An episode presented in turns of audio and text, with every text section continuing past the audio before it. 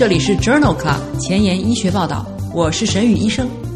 每周5天，每天半小时，只讨论最新的顶尖专科文献，介绍给感兴趣的同行们。 Journal Club 是双周刊，分10个专科话题。这一周5天分别是风湿免疫科、泌尿科、血液科、妇产科和儿科。别忘了关注公众号，订阅我们的节目哦。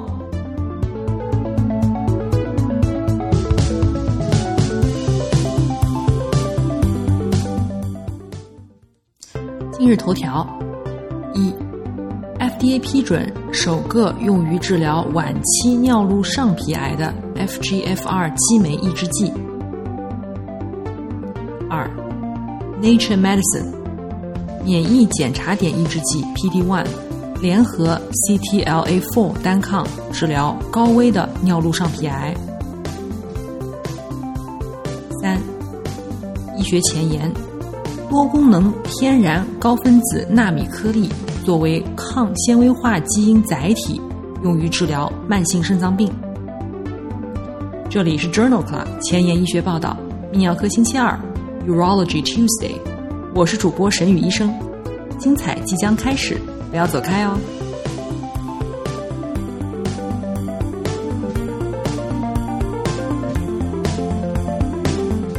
今天的新药研发，我们来聊一聊厄达替尼。不知道听众朋友是否记得，我们曾经在第3期的 Journal Club 消化科星期3当中介绍过培米加替尼，它是用于治疗成纤维细胞生长因子受体编码基因，也就是 FGFR 基因融合或者重排的局部晚期胆囊癌。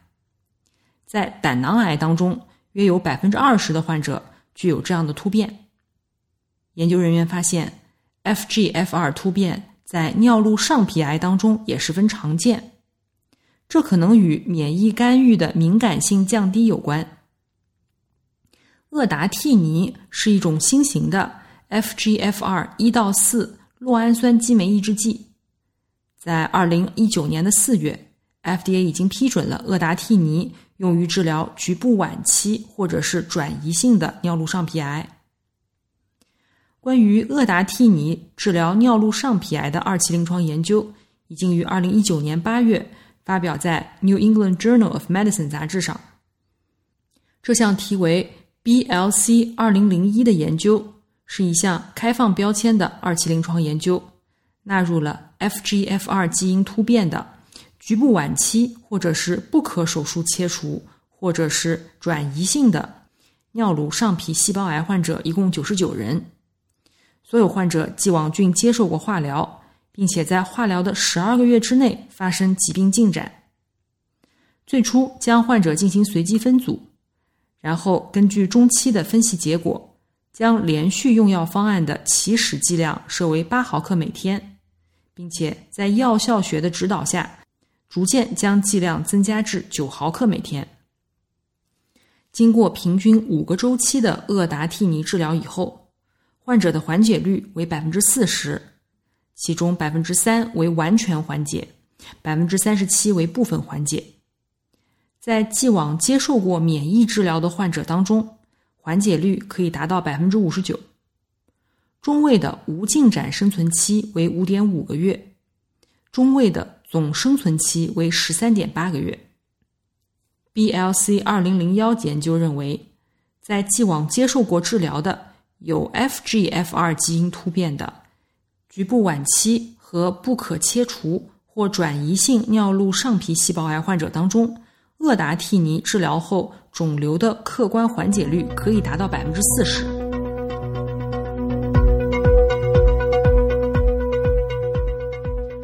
顺着刚才的话题，今天的临床实践，我们来聊一聊膀胱尿路上皮癌。膀胱癌是最常见的泌尿系统的恶性肿瘤，其中尿路上皮癌也称为移行细胞癌，是主要的组织学类型，占约 90%。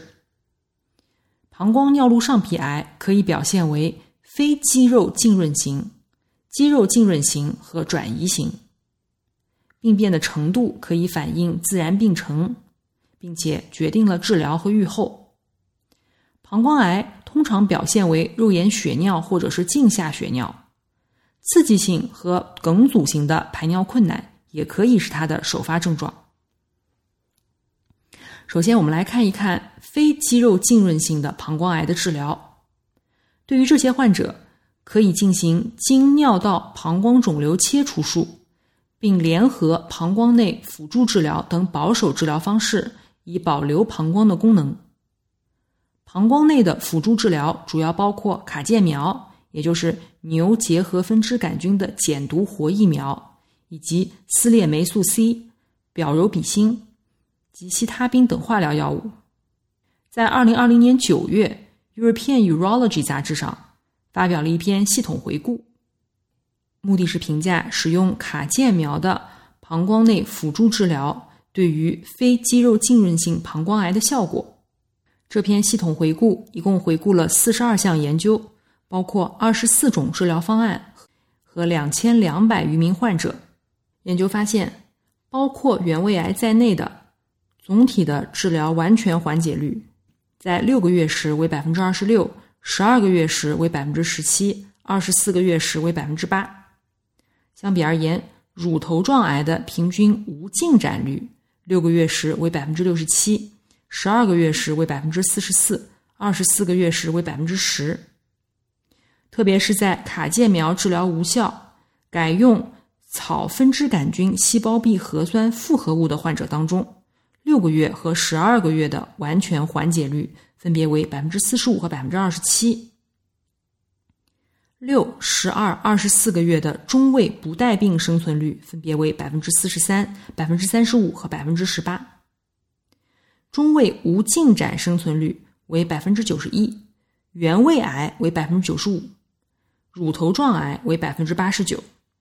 膀胱内给药，不良反应少，而且很轻微。这项系统回顾认为，卡介苗治疗的保留膀胱的疗法在非肌肉浸润性膀胱癌患者当中可以取得适度的疗效。膀胱内灌注卡介苗已经是一种广泛被接受的预防非肌肉浸润性膀胱癌复发的策略，但是还是具有显著的毒性。在2020年11月份European Urology 杂志上发表了一篇 Nimbus 研究。这项研究的目的是评估降低标准剂量卡介苗灌注的次数是否可以达到同样的疗效，同时减少不良事件。研究一共纳入了345名非肌肉浸润性膀胱癌的患者，分别接受标准治疗和低频率的治疗。标准治疗是指诱导6周，然后在3、6、12个月的时候分别治疗3次，一共15次灌注。低频率治疗是指在第1、2、6周进行诱导，然后在3、6、12个月的时候各治疗2周，一共9次灌注。中位随访时间为12个月。研究发现，标准治疗组复发率仅为 12%， 但是低频率治疗组的复发率可以达到 27%。 安全性分析达到了预先设定的无效停止的标准。这项 Nimbus 研究认为，在预防膀胱癌复发方面，标准治疗方案更好，而且研究目前已经停止了对参与者的招募。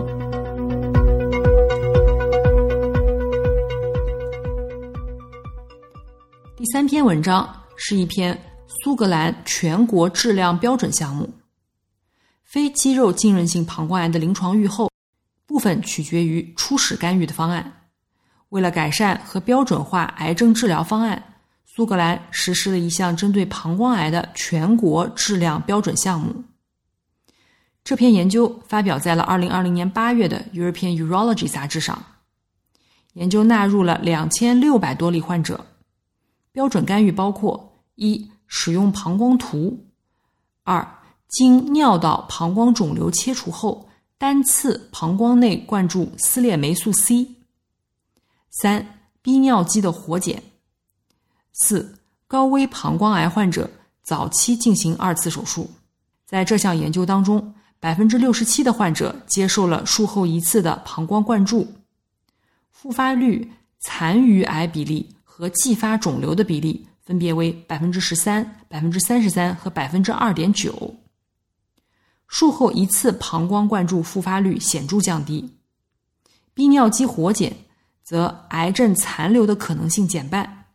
这项苏格兰全国国家质量指标项目认为，对于患者提供高质量的经尿道膀胱肿瘤切除术，可以显著地降低术后的复发率，而且肿瘤分期更加准确。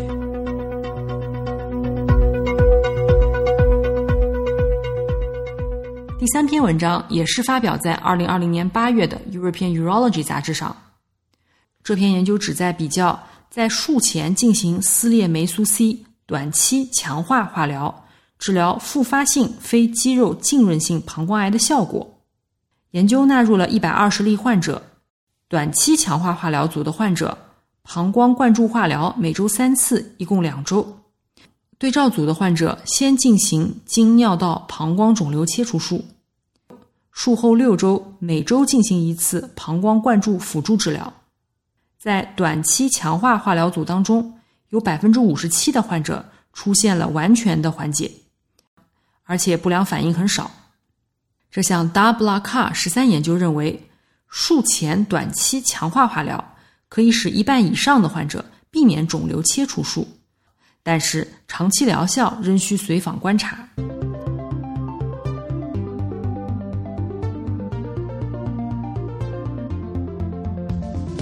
想要紧跟科研热点，实时更新临床理念，但烦恼于没有时间吗？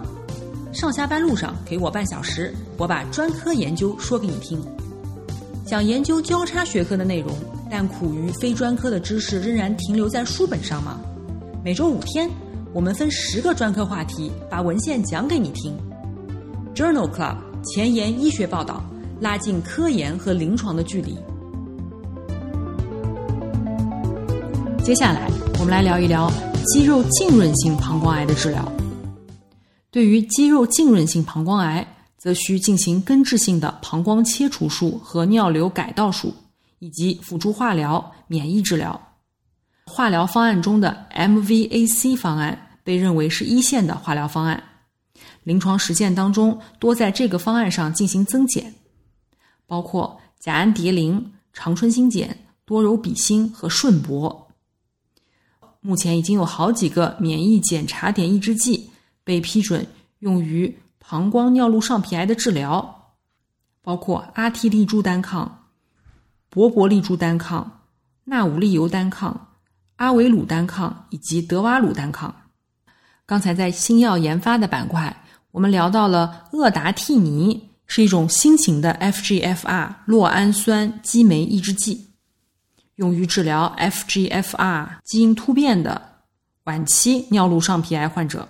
那么第一篇文章，我们来看一看 FGFR 水平与膀胱癌对于铂类化疗敏感性的关系。这一篇回顾性的综述发表在 European Urology 杂志2020年8月刊上。大约有 15% 的患者存在 FGFR 基因突变。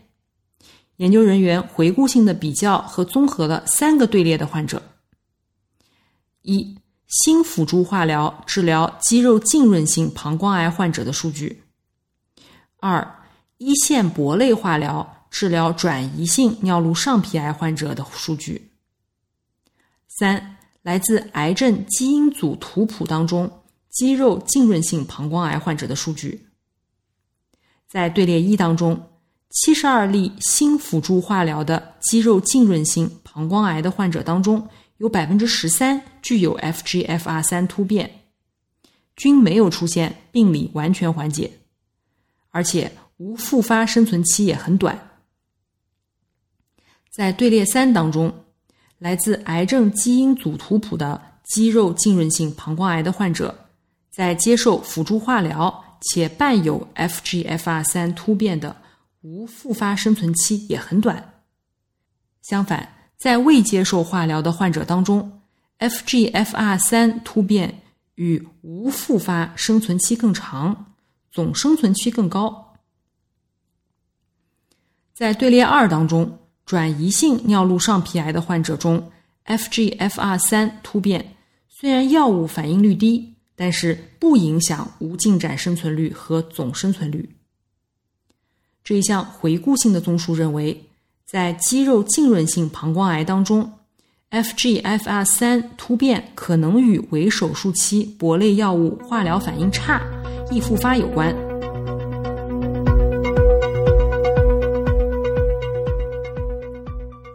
接下来两篇文章，我们来聊一聊关于免疫检查点抑制剂联合化疗作为转移性尿路上皮癌的一线治疗的疗效。第一篇文章是2020年5月发表在 Lancet 柳叶刀杂志上的一篇 IMvigor 130研究。这项多中心的三期随机临床研究的目的是比较阿替利珠单抗与安慰剂加铂类化疗在一线转移性尿路上皮癌中的疗效。研究纳入了未经治疗的大于18岁的局部晚期或者转移性尿路上皮癌的患者，一共1200余人，随机接受了阿替利珠单抗加铂类化疗，或者是阿替利珠单药治疗，或者是安慰剂加铂类化疗，随访 11.8 个月。研究发现，中位无进展生存期在阿替利珠单抗联合化疗组为 8.2 个月，在单独化疗组为 6.3 个月， p 值等于 0.07。 中位生存期联合治疗组为16个月，单独化疗组为 13.4 个月， p 值等于 0.027。 阿替利珠单药治疗的中位生存率也可以达到 15.7 个月，与单独化疗并没有任何差异。这项 IMvigor 130研究认为，阿替利珠单抗联合铂类化疗可以延长转移性尿路上皮癌患者的无进展生存期，而且研究支持使用阿替利珠单抗联合铂类化疗作为转移性尿路上皮癌潜在的一线治疗的选择。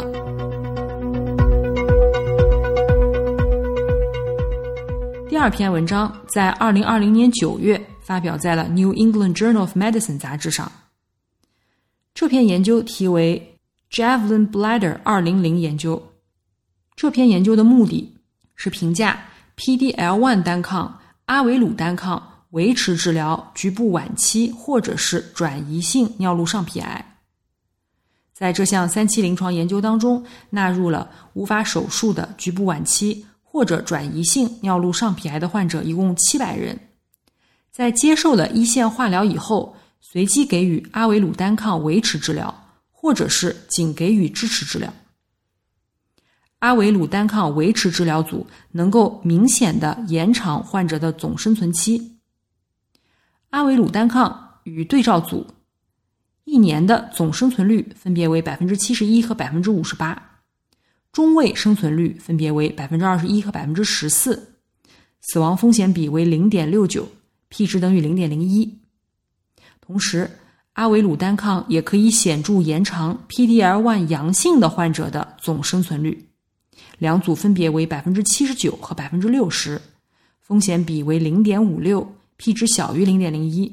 在总体人群当中，阿维鲁单抗的中位无进展生存期达到 3.7 个月，对照组仅为2个月，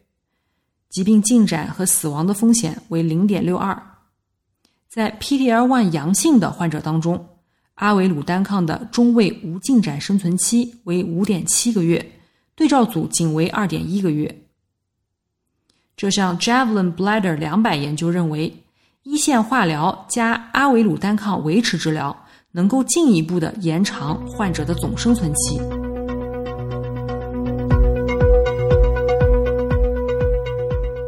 目前尿路上皮癌的治疗当中，免疫检查点抑制剂联合化疗已经上升到了一线治疗的地位。那么对于铂类化疗无法耐受的患者，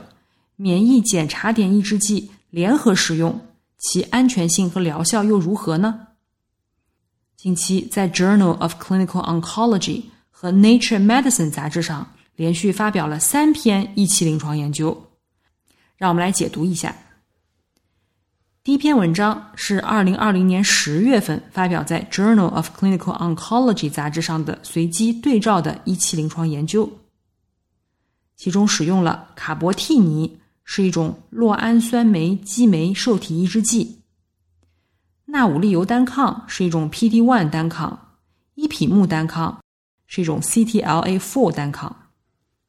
研究的目的是评价卡博替尼联合纳武利尤单抗的 Carbonivo 方案，以及卡博替尼联合纳武利尤单抗和伊匹木单抗的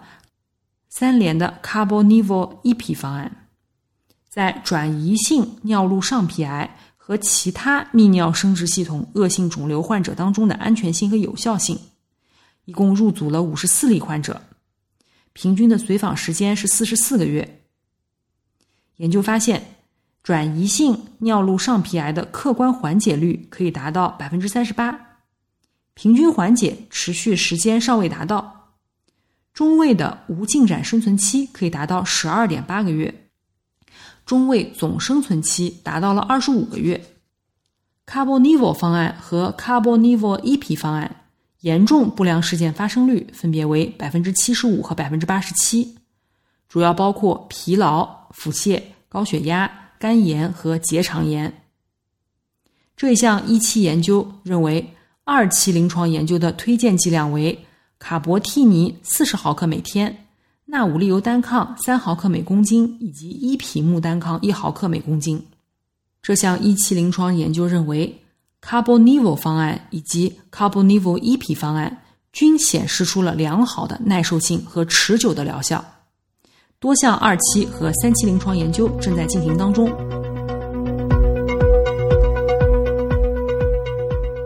第二篇关于尿路上皮癌的一期临床研究发表在2020年10月的 Nature Medicine 杂志上。这一篇随机对照研究使用的是PD-L1 单抗、德瓦鲁单抗和 CTLA-4 单抗、曲美木单抗。这是首个使用 PD-L1 单抗和 CTLA-4 单抗治疗顺铂化疗无法耐受的高危的尿路上皮癌的患者。这项一期临床研究一共纳入了28位患者，其中高危特征定义为肿块比较大、组织学变异、淋巴血管侵犯、剩余积水和或高度上尿路疾病。在完成手术的患者当中，病理完全缓解率达到 37%， 58% 的患者达到了无残余侵袭性占位， 21% 的患者出现免疫相关的不良事件，比如无症状实验室检查异常、肝炎和结肠炎。这一项一期临床研究提供了抗 PD-L1 单抗联合抗 CTLA-4 单抗新辅助治疗的初步安全性和有效性，特别是对于具有高危特征的且目前不能耐受顺铂化疗的患者而言，这个方案值得进一步的研究和发展。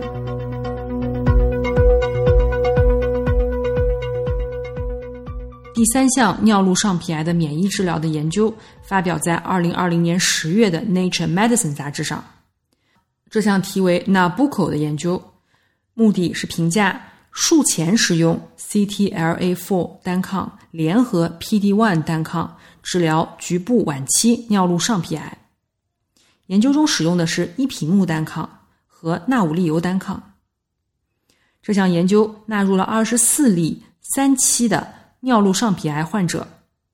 术前接受两次伊匹木单抗联合纳武利尤单抗的治疗，然后在12周以内接受手术切除。研究发现 46% 的患者达到了病理学的完全缓解， 58% 达到了无残余侵袭性占位。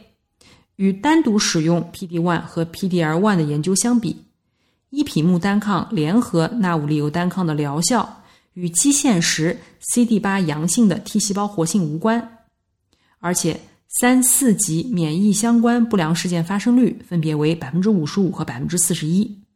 Nabucco 研究认为，在局部晚期尿路上皮癌患者当中，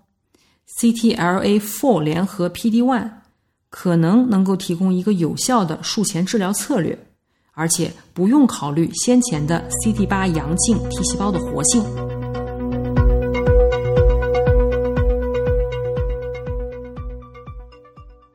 今天的前沿医学，我们来聊一聊多功能天然高分子纳米颗粒作为抗纤维化基因载体治疗慢性肾脏病。这篇文章发表在2020年8月的美国肾脏病协会杂志上。预防或者是逆转促纤维化的细胞基因表型是治疗慢性肾脏病的一个方向。来自南开大学的研究人员发明了一种纳米颗粒作为抗纤维化的基因载体，为损伤组织和常驻细胞提供抗纤维化的治疗，以限制促纤维化表型的表现。研究人员将表达骨形态发生蛋白7 BMP7 或者是肝细胞生长因子 HGF-NK1 的致粒 DNA 包裹在有一层透明脂酸壳的聚糖纳米颗粒内，安全地将含有致粒 DNA 的多功能纳米颗粒导入肾脏，用于抗纤维化因子的局部和持续表达。在小鼠模型当中，静脉注射以后，这些纳米颗粒约有 10% 到 45% 的基因被肾脏摄取，减轻了纤维化的发生，并且挽救了肾功能。 BMP7 基因逆转了纤维化的进程，促进肾小管的再生，而 HGF-NK1 基因可以减少胶原纤维的沉积。这项研究认为，纳米颗粒作为 BMP7 基因和 HGF-NK1 基因的载体，提供了今后靶向基因治疗慢性肾脏病的基础。今天就聊到这儿了。我们的节目在微信、微博、喜马拉雅上同步更新。如果有什么意见和建议，可以给我留言。如果想和志同道合的小伙伴聊一聊，就请扫码到微博上进行讨论吧。明天是血液科星期三，不见不散。